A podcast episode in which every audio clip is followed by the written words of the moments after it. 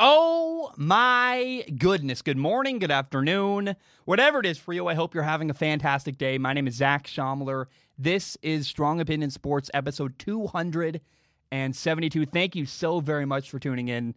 Um, this is a predominantly F1 episode. We're going to talk, well, it is. Look, it's a racing episode. We're not going to talk about basketball. I'm watching four basketball games tonight, maybe five if that's where my heart takes me. Uh, the TJ Watt film analysis is in progress. I found some already some really impressive stuff about TJ Watt. Uh, there's some college football news. Apparently, the Big Ten and the Pac 12 are expected to cancel their seasons. I'm going to wait till we have more information uh, to really elaborate on that and go down that road. So I think football fans right now that are strong opinion sports fans as well are going, Zach, where's the content? And I would tell them, guys, no problem. Like, the content's coming. Uh, later down at the end of the month, you know, as, as late as I possibly can, I'm going to do NFL predictions, talk about what I think is going to happen during the year, who's going to win, who's not. Again, I wait till the end of the year because I, I don't want to. I want to factor in injuries and as many. I want as much information as I possibly can before I make predictions about the 2020 season. Uh, I have some film analysis of quarterbacks coming up soon. That's vital to my predictions. Like Philip Rivers, is he good? I don't know, and I need to watch the film to find out before I do a really in-depth breakdown of how the Colts are going to do this year. There's a couple quarterbacks like that where I'm like, I just need more information to make a healthy prediction. But again, today's episode is all about racing. We'll talk about uh, the World Rally Championship. I'm going to talk about why NASCAR just doesn't do it for me. Um, and respectfully, too, like NASCAR and soccer are two sports that I get that people love, and I simply do not. They don't. They don't work for me. We'll talk about why that is. Uh, but first, we got to start with this. We just had the 70th anniversary Grand Prix at Silverstone. Uh, my goodness, what a glorious, glorious race. Uh, first of all, it wasn't just that my favorite driver, Max Verstappen, won. The whole race was fun, interesting, exciting. It felt like it went by in a blur. It was such a fast race. Um, now, I love Max Verstappen. I think for sure part of that is because, and simply due to the fact that he's the only person that appears to be able to challenge Mercedes. Uh, but man, I have also got so much admiration for Max. He's a talented driver. Um, he gets the most out of his car, race in and race out. And I want to talk about Max Verstappen's strategy down the road in a minute. But first, we got to talk about Mercedes because Mercedes finished in second and third at Silverstone. Lewis Hamilton got second. Uh, Valtteri Bottas was in third. And, um, you know, Max Verstappen kept the pace quite easily with Mercedes. In fact, at many points of the race, you know, yesterday Max was driving and had lap times that were faster than Mercedes. It was very, very cool to see. Um, you know, at one point he was even an entire pit stop ahead of Lewis Hamilton, which is like, what? I haven't seen that from Max. Any? It's been a long time since we've seen uh, anybody in a healthy lead over Mercedes. It's like, wow, this is pretty cool to see. And part of why Max Verstappen was so far ahead was because of, well, I guess was not really so far ahead, but was ahead of Mercedes was because Mercedes was having tire problems. And uh, interestingly enough, Mercedes was really the only team having tire problems during the race. You know, both Mercedes cars had really bad blistering on their tires. Uh, basically, their tires kept overheating and were like melting away on the tarmac. Um, and the theory out there that I, I kind of subscribe to as well is that potentially this is happening due to the fact that Mercedes cars generate so much downforce with the design of their car so the tires heat up faster than all the other cars and kind of melt away because of that downforce created. Now, I do want to talk about Red Bull's strategy with Max because, oh my goodness, it was pretty cool. They took a risk in qualifying. Remember, whatever tires you use to qualify with, you have to also use to start the race.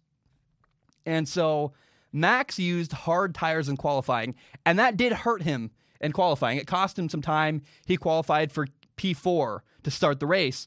Uh, but the hard compound tires that he used are more durable. They might be slower, but they're more durable in the long run.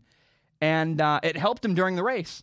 You know, on Instagram, Max said after qualifying on Saturday, he said, "Not happy with P4, but our but our choice of tire could make it interesting tomorrow." And it's like, oh, all right.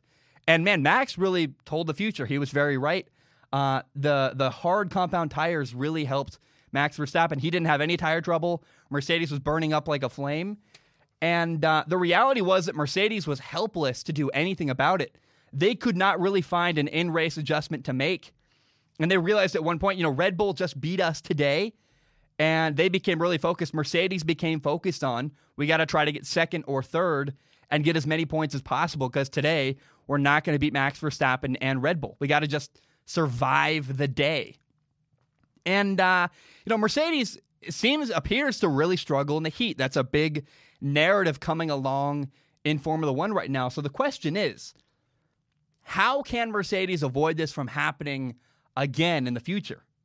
Next weekend, the race is in Barcelona, Spain. And that's in literally like, it's next weekend in a couple days. And so Mercedes has to very, very quickly come up with an adjustment to handle the heat and avoid having blistering tires if they want to dominate the race on Saturday, on Sunday, excuse me.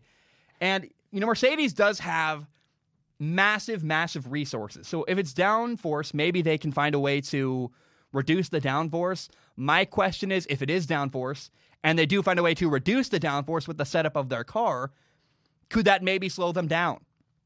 And it's very possible that in a pursuit to handle the heat better, Mercedes could entirely screw up their car and make it, you know, they just can screw it. Once you tinker a little bit, you can screw everything up. We've seen that in the past where a team has a good setup, they make a change, and they actually make their car worse. It's possible that if Mercedes' car gets slowed down, then it's going to throw a really big set of unexpected adversity in the way of Mercedes, kind of like the Heat already did last weekend. Um, and I honestly wouldn't mind if Mercedes' dominance got slowed down a little bit maybe making things more competitive. I want to see a, a Formula One grid where we have Red Bull and Mercedes and Ferrari and maybe the best of the rest all pushing closer together. It'd be really, really fascinating and fun. Um, and so I don't know. I don't love watching races where Mercedes, and I don't hate Mercedes. A lot of people hate on Mercedes. You have to respect them. They're a well-run team. They they have a lot of money, sure, and you can say they buy wins, and I honestly wouldn't argue too much with you on that. But they're still very well run. They make good decisions, and Valtteri Bottas and Lewis Hamilton are very, very talented drivers. You can't take that away from them. But I, I hate to say, like, I don't hate to say that I, I, it's important to admit that the more that Mercedes is nerfed, the better it is for everybody else. It's more interesting to watch Formula One when Mercedes is on more of a level playing field with the rest of the grid. Um, you know, now I want to talk about Valtteri Bottas because what happened with Valtteri on Sunday gives him a justifiable reason to be frustrated, in my opinion. Uh, you know, Mercedes had Bottas take his second pit stop much earlier than Lewis Hamilton. And so at the end of the race, Lewis Hamilton had fresher, better tires and easily passed Valtteri Bottas. And it's like, I don't know if that was um, favoritism or not, but it did look a little bit like favoritism towards Lewis Hamilton. And from Valtteri Bottas' perspective, I could totally understand his frustration being like, guys, you left me hanging. I had no chance to pass Lewis because he had better, fresher tires. Whatever strategy you were doing, why didn't I get that strategy as well? Why did I get such a. They did two pit stops a long run at the beginning, a very short run in the middle, and then a longer run at the end. Why didn't I have a longer run at the middle similar to Lewis Hamilton? It's a weird team decision, and Valtteri Bottas has every right to be a little bit frustrated in that instance. Now, Charles Leclerc had a good day for Ferrari. Uh, he finished P4. He had a one-stop strategy, executed it very, very well. And you know that means he took a one. He took only one pit stop during a 52 lap race. It's awesome. I, I really enjoy watching Charles Leclerc. And to me, he really outperformed the car in the 70th anniversary Grand Prix at Silverstone. I mean, he. I, I hope that Ferrari can improve as a team down the road because Charles Leclerc could win a lot of races, in my opinion, with a better car. He's a great driver, and I, I, just want to see Ferrari improve around him. Not even because I, I don't really care about Ferrari. I'm not one of these guys like, yeah, Ferrari. I just like Charles Leclerc. And maybe one of my favorite parts of Formula One anyway, in sports in general, I root for players, I root for people, I root for athletes. I'm not a New Orleans Saints fan, I'm a Drew Brees fan. I'm not a New England Patriots fan, I'm a Tom Brady fan, right? I love players, and I love rooting for drivers in this sport. It's so fun.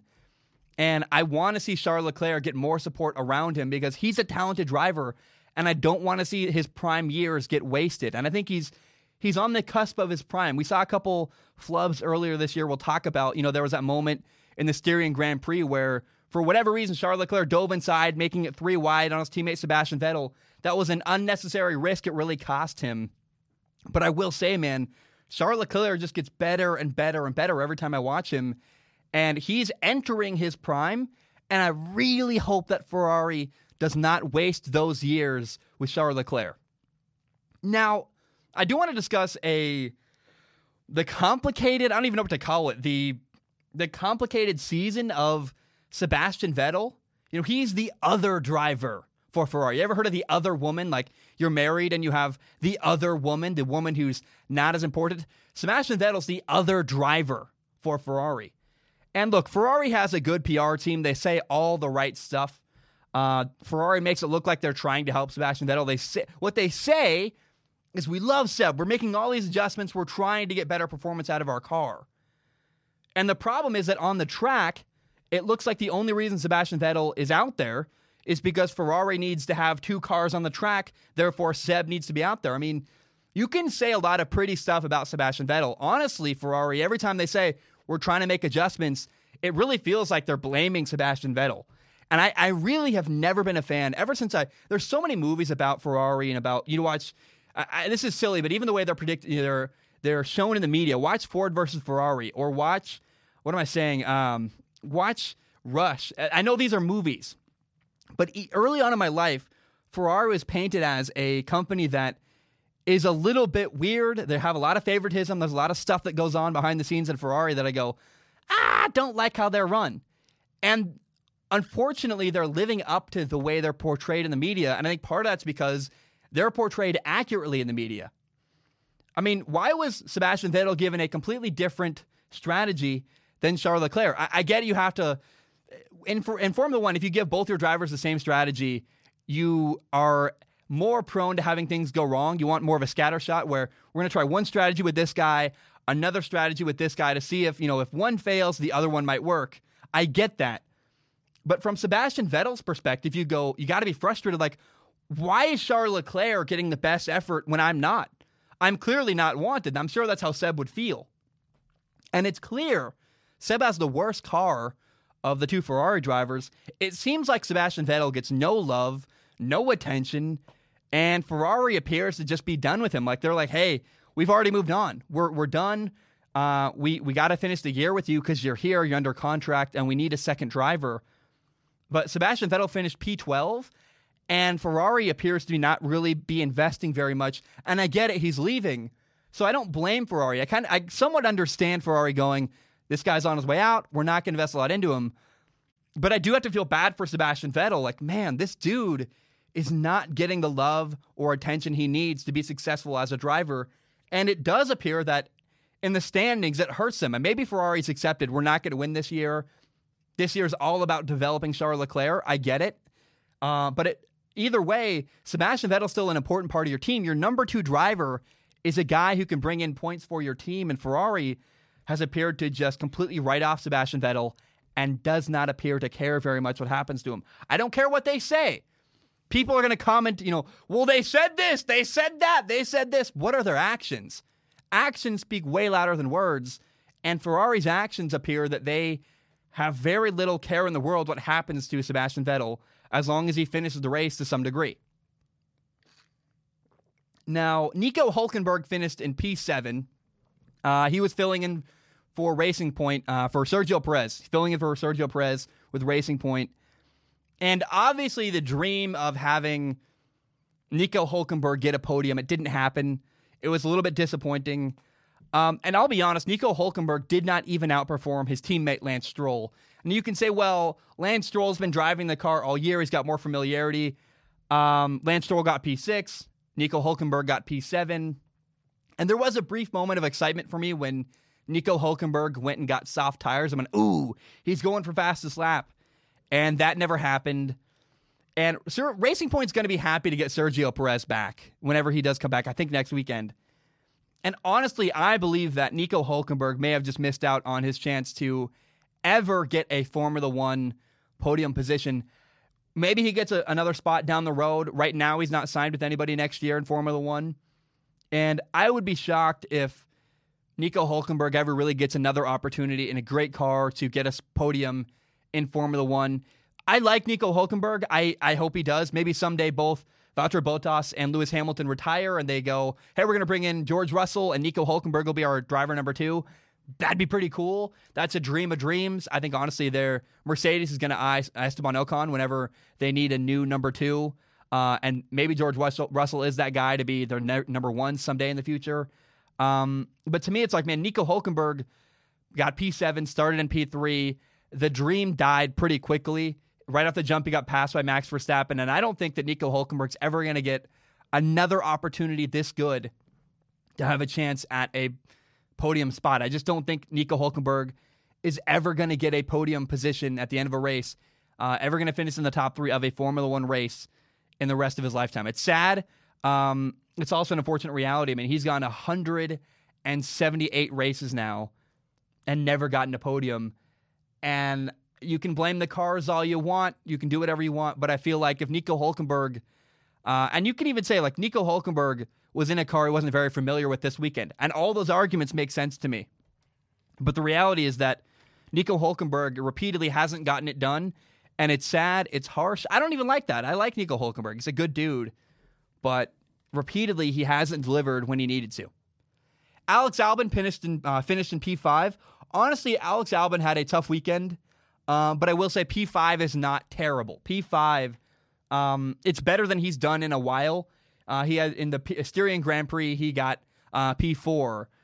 I want to see Alex Albon pushing Max Verstappen and Mercedes week in and week out. Um, you know, P5 behind Charles Leclerc is an improvement for Alex. I want to give him credit there. It's a step in the right direction. And I just want to see more improvement down the road from Alex Albon. We'll talk about why that is in a minute. Uh, now, after the race, after the 70th anniversary Grand Prix, uh, the driver standings are now uh, like this. Number one, you have Lewis Hamilton with 107 points. Number two, making a jump ahead, Max Verstappen has 77 points. And number three, you have Valtteri Bottas with 73 points. Then after those three, you have Charles Leclerc with 45 points and Lando Norris with 38 points. That's the top five right now in the driver standings in Formula One. Now, in the constructor standings, in the team standings, you have Mercedes with 180 points. Number two, you have Red Bull with 113 points. Now, that's the battle for the top two. Now, the battle for third and also the battle for best of the rest, you have four teams vying for two spots. You have number three, Ferrari with 55 points. Number four, McLaren with 53 points. Number five, Racing Point with 41 points. Even though they also had 15 points deducted, they're still very competitive. They're in the race. They're the fifth highest team right now in Formula One. And then you have Renault in fifth place with 36 points. Excuse me, Renault's in sixth place with 36 points. The two big battles right now in Formula One are who is going to get third and fourth. You have four teams competing for only two spots. So who is going to get third? Is it Ferrari? Is it Ren- McLaren? Is it Renault? Is it Racing Point? Who's going to get fourth? Four teams vying for two spots. And then who's going to win the F1 championships? Who's going to win the Drivers' Championship and who's going to win the Team Constructors' Cup Championship? Uh, Max Verstappen is in second behind Lewis Hamilton in the Drivers' Championship. He's ahead of Valtteri Bottas. And Max Verstappen really has a chance to push Lewis Hamilton. And Lewis Hamilton, especially with the heat coming up, if Lewis Hamilton's tires are struggling again next week and maybe the week after that, Max Verstappen has a great opportunity here to make a run at Lewis Hamilton. Now, Red Bull's the only team near Mercedes. They're number two in the Constructors' Cup. And if Mercedes keeps struggling with heat, it's going to open up an opportunity where Red Bull, so Max Verstappen as a driver can compete with Lewis Hamilton but if Red Bull wants to, as a team, challenge Mercedes, two things need to happen.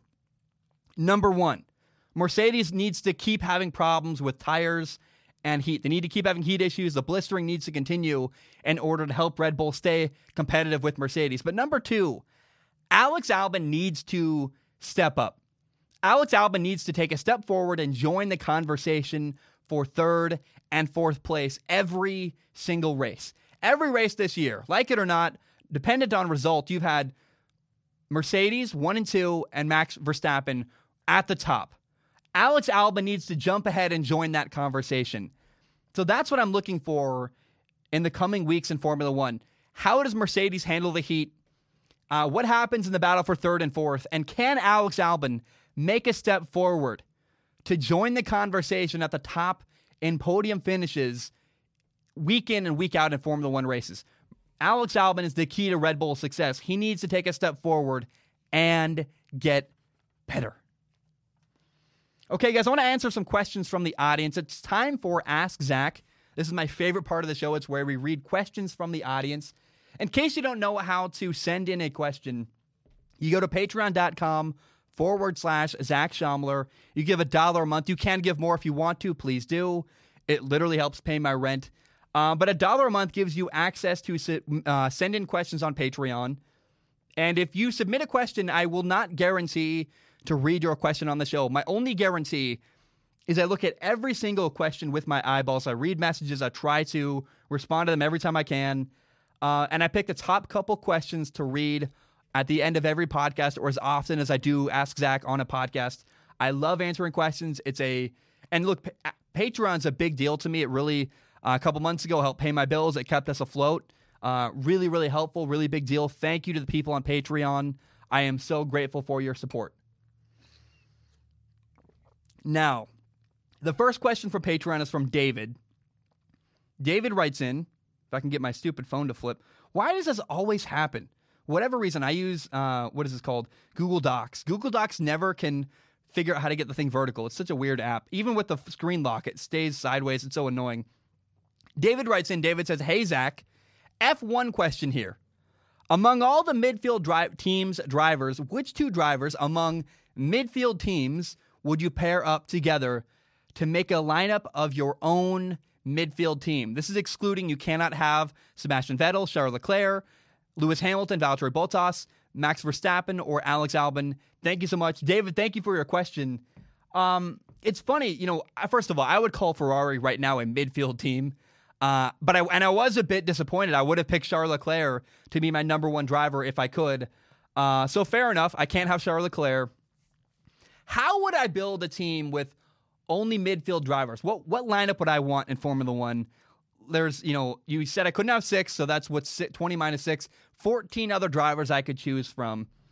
And it's funny, when I answered this question independently in my head, I actually I ended up picking McLaren's current lineup because I really like the two drivers they have.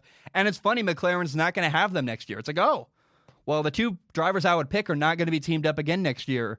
Um, maybe it's telling, though, that I did pick McLaren and the lineup they have right now. I didn't pick McLaren because I like McLaren. I picked McLaren because I like their two drivers independently and they bring things to the table I like. I'll explain that right now. Number one, the first guy I would choose if I was building a team is Carlos Sainz. Your number two driver is so, so important. Right now, why is Red Bull not closer to Mercedes? They have a great driver, Max Verstappen, but it's not just your star driver. You need a good number two. Alex Albon hasn't been up to the task so far this year to join the conversation for podium finishes very often. Uh, I would pick Carlos Sainz to be my number two driver. I love Carlos Sainz. He's very talented. He can get you points, but the most important thing that Carlos Sainz brings to the table as a number two driver is that he's unselfish and he's a team player. It's such an underrated quality for your number two driver. Can he get points? And is he going to stay out of the way of your number one driver? Valtteri Bottas is the best number two driver on the grid right now. Right behind him, in my opinion, is Carlos Sainz. I love Carlos Sainz. Uh, if you want to pair Carlos Sainz with a star. That is how you score a lot of points. McLaren right now, I believe they're fourth in the standings. That's because of the finishes they're getting from Lando Norris doing his job and Carlos Sainz supporting behind him, getting a lot of points with the number two driver spot. Um, you know, McLaren has Carlos Sainz right now. Next year, Ferrari's going to have Charles Leclerc and Carlos Sainz. Ferrari's going to have their star driver, talented young star Charles Leclerc, paired with Carlos Sainz who's a dependable cleanup hitter and a guy who can score points and will not cause problems for a number one driver. Ferrari's got a good driver lineup moving forward, in my opinion. Um, but since I can't pick Charles Leclerc, I cannot pick Max Verstappen. I got to pick somebody to be my number one headlining star driver. I want a young guy. I want someone who's an up and coming star. And in my opinion, if I could not have Lewis Hamilton, who I don't know if I'd pick Lewis Hamilton now anyway because he's aging. I'd want a younger guy. Like Hamilton's incredible. Do not do not take that statement and go, man, you hate Lewis Hamilton. No, Lewis Hamilton, utmost respect. He's amazing. But if I'm building for the future, I want a guy in his early 20s to build around. Uh, to me, it's either Max Verstappen or Charles Leclerc. I can't have him or uh, or Lewis Hamilton uh, or Leclerc. So the guy I choose, the young rising star I would build my team around, is Lando Norris. Lando Norris is 20 years old. He's got a cool name. Uh, that's it helps with marketing. You got you got to factor that in a little bit, but not too much. The main thing that Lando Norris brings to the table is that he's crazy talented, and his best years are ahead of him. The only two people to get on a podium this year that were not from a Red Bull or a Mercedes team uh, team were Charles Leclerc and Lando Norris. That says a lot. Lando Norris is a very, very talented young driver. If I can't have Max Verstappen or I can't have Charles Leclerc, then I want Lando Norris. And the only reason why Lando Norris isn't in the same level as Charles Leclerc or Max Verstappen is because, in my opinion, he's a year or two behind them. Max Verstappen Charles Leclerc, they're a little bit older. They've been racing a little bit longer in Formula One. And I don't even know if that's accurate. I, I just know that they're older and their results show me they're a little bit better right now. But if you look to the future, Lando Norris is a rising star. And I would take Lando Norris as my young superstar number one driver in F1. Those three guys, Verstappen, Charles Leclerc, and Lando Norris, they are the future of Formula One. They are rising superstars. Uh, Verstappen already is one. Leclerc already kind of is one. Lando Norris is on the rise. And uh, I would pick Lando Norris to be my number one driver of all the midfield teams. So again, I accidentally built the McLaren current lineup right now. And ironically, I'm right. It shows in the standings. Oh wow, who's fourth in Formula One? McLaren, because they have, other than all the top teams, they have the best driver lineup in my opinion. Now there are some honorable mentions I want to talk about. Uh, Esteban Ocon is a honorable mention as a number two driver. He's a good dude. He's got some talent. Uh, he's a team player. I like Esteban Ocon a lot. And if I couldn't have Carlos Sainz, if I couldn't have Valtteri Bottas, then my number two driver would in fact be Esteban Ocon. If Esteban Ocon had a faster car, he's a good driver. He's a guy who can score a lot of points. He's a great number two. And if I couldn't have Lando Norris, I couldn't have Charles Leclerc or Max Verstappen as my number one. Remember, I'm looking for a young driver who's, I believe, could have the talent to be a future superstar. Then the guy I would choose is my number one. If I couldn't have those other drivers, I would have George Russell as my number one. He's a great driver in a bad car. George Russell's 22 years old. He pushed the Williams car to its limit a couple times this year. And uh, I want to see George Russell in a good car someday. It's very possible maybe George Russell is a future driver for Mercedes. Like when Valtteri Bottas is gone or Lewis Hamilton is gone, maybe George Russell's the guy who could replace one of them at Mercedes. And so George Russell's the, if I couldn't have the other drivers I've listed, George Russell is my honorable mention as my number one driver headlining my team, hopefully in a good car. Okay, I need some water real quick. Brought up the giant thing. Talking a lot this episode. How many minutes are we in? 27 minutes in. Oh my gosh. Um, Gallant writes in, he says, Hi, Zach. I wanted to say thank you for all your content. Gallant, thank you so much. I'm working my butt off. I'm glad you like it. Um, he says, I've been following you for I don't know how long now. I appreciate your work. Seeing you talk about F1 recently, I want to ask Have you ever watched or heard of WRC? If not, can I recommend a short video introduction? I think you might enjoy it. Even cooler would maybe be a reaction to the video. Here it is. Sends a YouTube link. All right, man. Thank you. God bless. Gallant. Um, let's talk about the WRC, the World Rally Championship. The video that Gallant sent me is called "What is WRC question mark and then the World Rally Championship. It's a great video. I watched it. I'll include a link below wherever if you're on YouTube, I guess. Um, and I recommend watching it if you've never heard of the World Rally Championship. Uh, Gallant, thank you for including that in the message. It was a really fun watch. It got brought me some insight. I actually did. It led me to watch a couple other videos about rally uh, rally car racing, and I want to say that rally car racing as a whole is wildly impressive. It's such a cool motorsport. Um, these drivers are undeniably talented. Um, again, the word I would use is just impressive.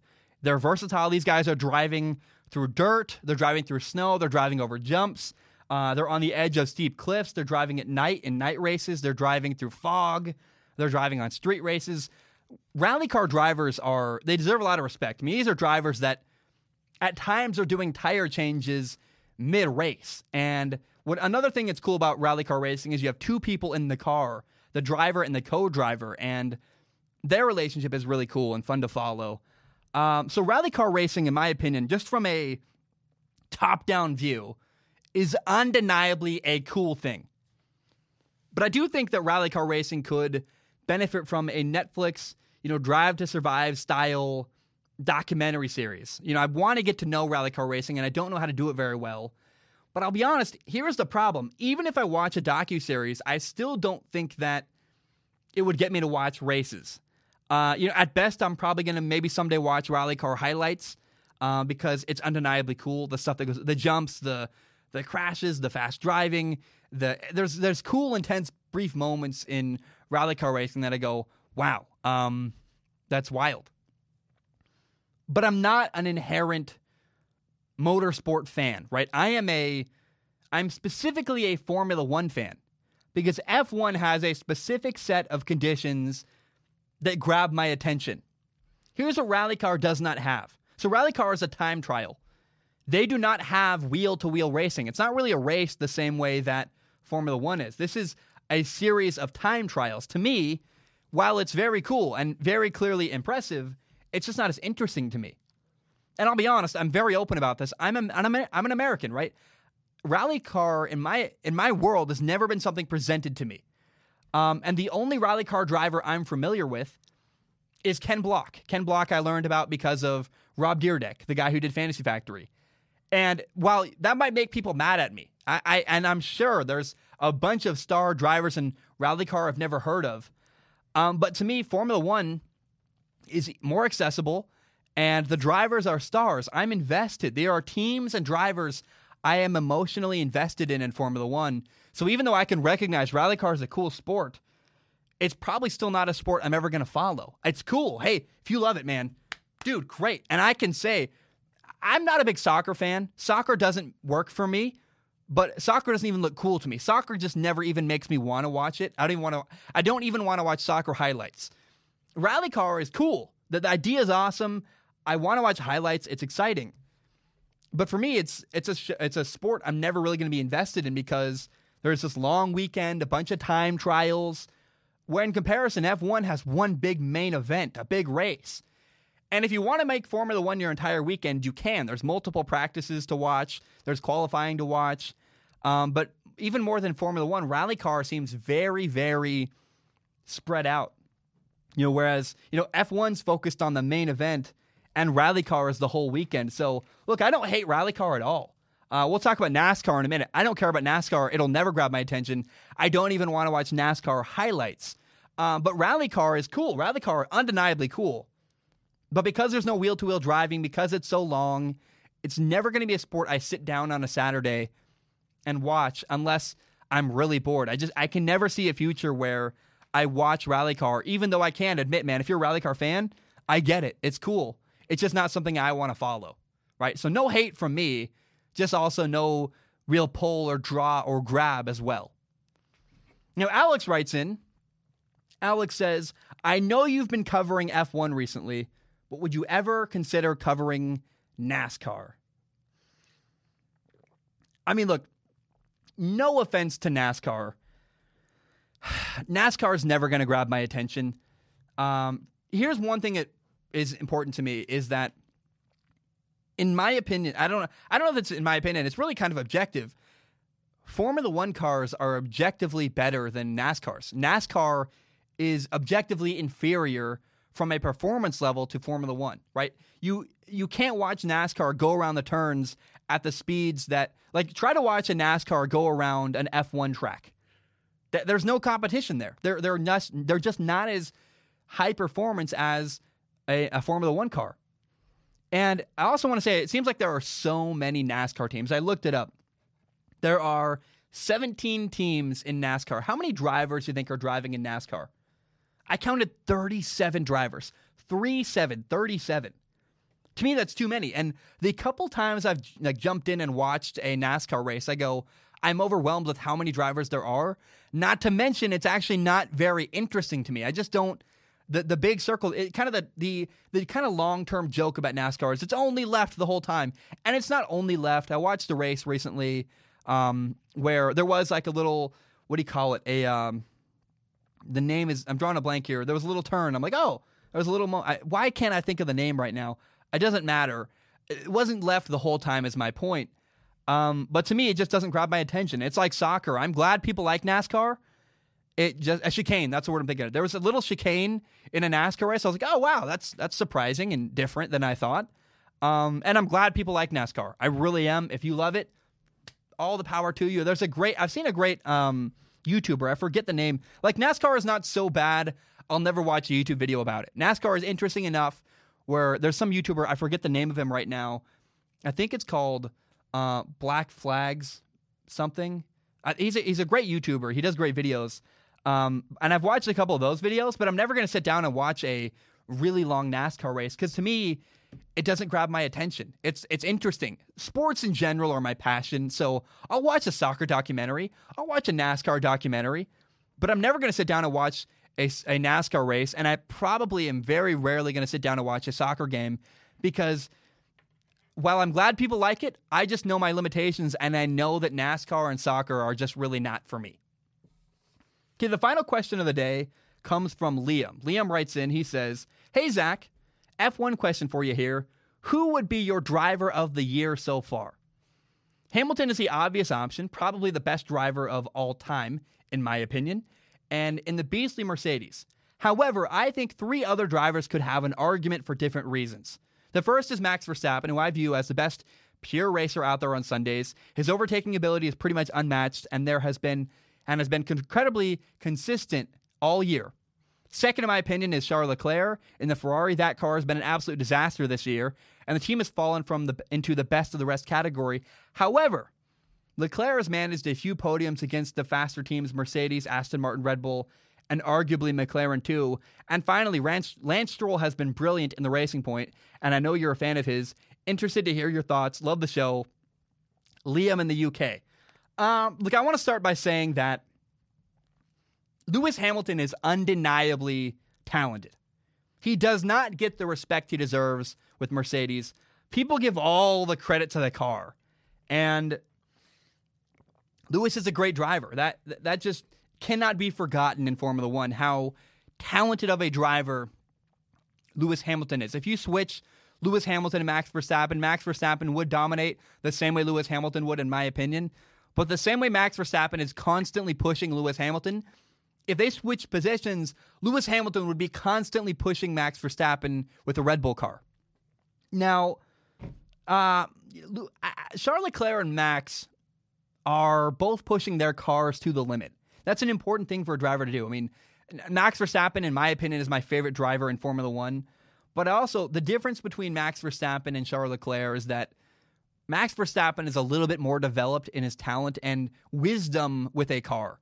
Uh, we saw the early years of Max Verstappen where he was crashing and doing reckless stuff, and he seemed to have gotten it out of his system and been really, really consistent this year. And I want people to remember the moment in the Styrian Grand Prix where Charles Leclerc took himself out of the race. Like the first lap, he dove inside on his teammate Sebastian Vettel, tried to go three wide. It was a really just a dumb, overly aggressive move that was a poor risk to take. And it showed a bit of immaturity from Charles Leclerc as a driver, where, okay, we still need to see a little bit more development from Charles Leclerc. Now, he really put it all together in the second race in Silverstone at uh, the 70th anniversary Grand Prix, where I see, wow, okay, Charles Leclerc is getting better. He's developing. I think next year he might be as consistent, maybe as Max Verstappen is this year. Um, so Leclerc is still developing. I think Max Verstappen's a better driver. Both are great, in my opinion, the driver of the year because of the way he's consistently just I mean, he's really outperforming his car in the Red Bull. Max Verstappen is pushing his car to the limit every single week. To me, that's the driver of the year. Um, I would not even consider Lance Stroll in the Racing Point. It's kind of weird. Like uh, Liam, you said I'm a fan of uh, Lance Stroll. I'm really not. I don't have a big affinity for Lance Stroll. I think he's actually underperforming his car. Um, I, I don't think Lance Stroll has been some crazy phenomenon this year. And I want to do also say so, my driver of the year is Max Verstappen so far, in my opinion. Uh, but driver of the year is kind of like MVP or most valuable player in the NFL or the NBA. It's all opinion based. You have your own, you know, driver of the year. I have my own driver of the year. Everybody has their own. There's really no way you can measure that. And so I think it's all kind of silly. It's a fun conversation to have because everyone has their own, and it's fun to hear your opinion and my opinion. We can compare them and talk about where we all lie. Um, but at the end of the day, driver of the year is just as silly a conversation as a most valuable player is in other sports. And so, uh, while it's a fun conversation, it's also not a very important, not a very helpful conversation because, again, it all comes down to your opinion versus mine. Guys, my name is Zac Shomler. Thank you so very much for tuning in. I talked about Formula One and racing a lot longer. This, this, I thought this was going to be a 20 minute episode. We went for a much longer time than I would have thought. Thank you so very much for tuning in. I hope you have a great day. I'll see you tomorrow, probably tomorrow around noon. We'll talk about the NBA. Hope you're doing well. But um bum, bam, we are done.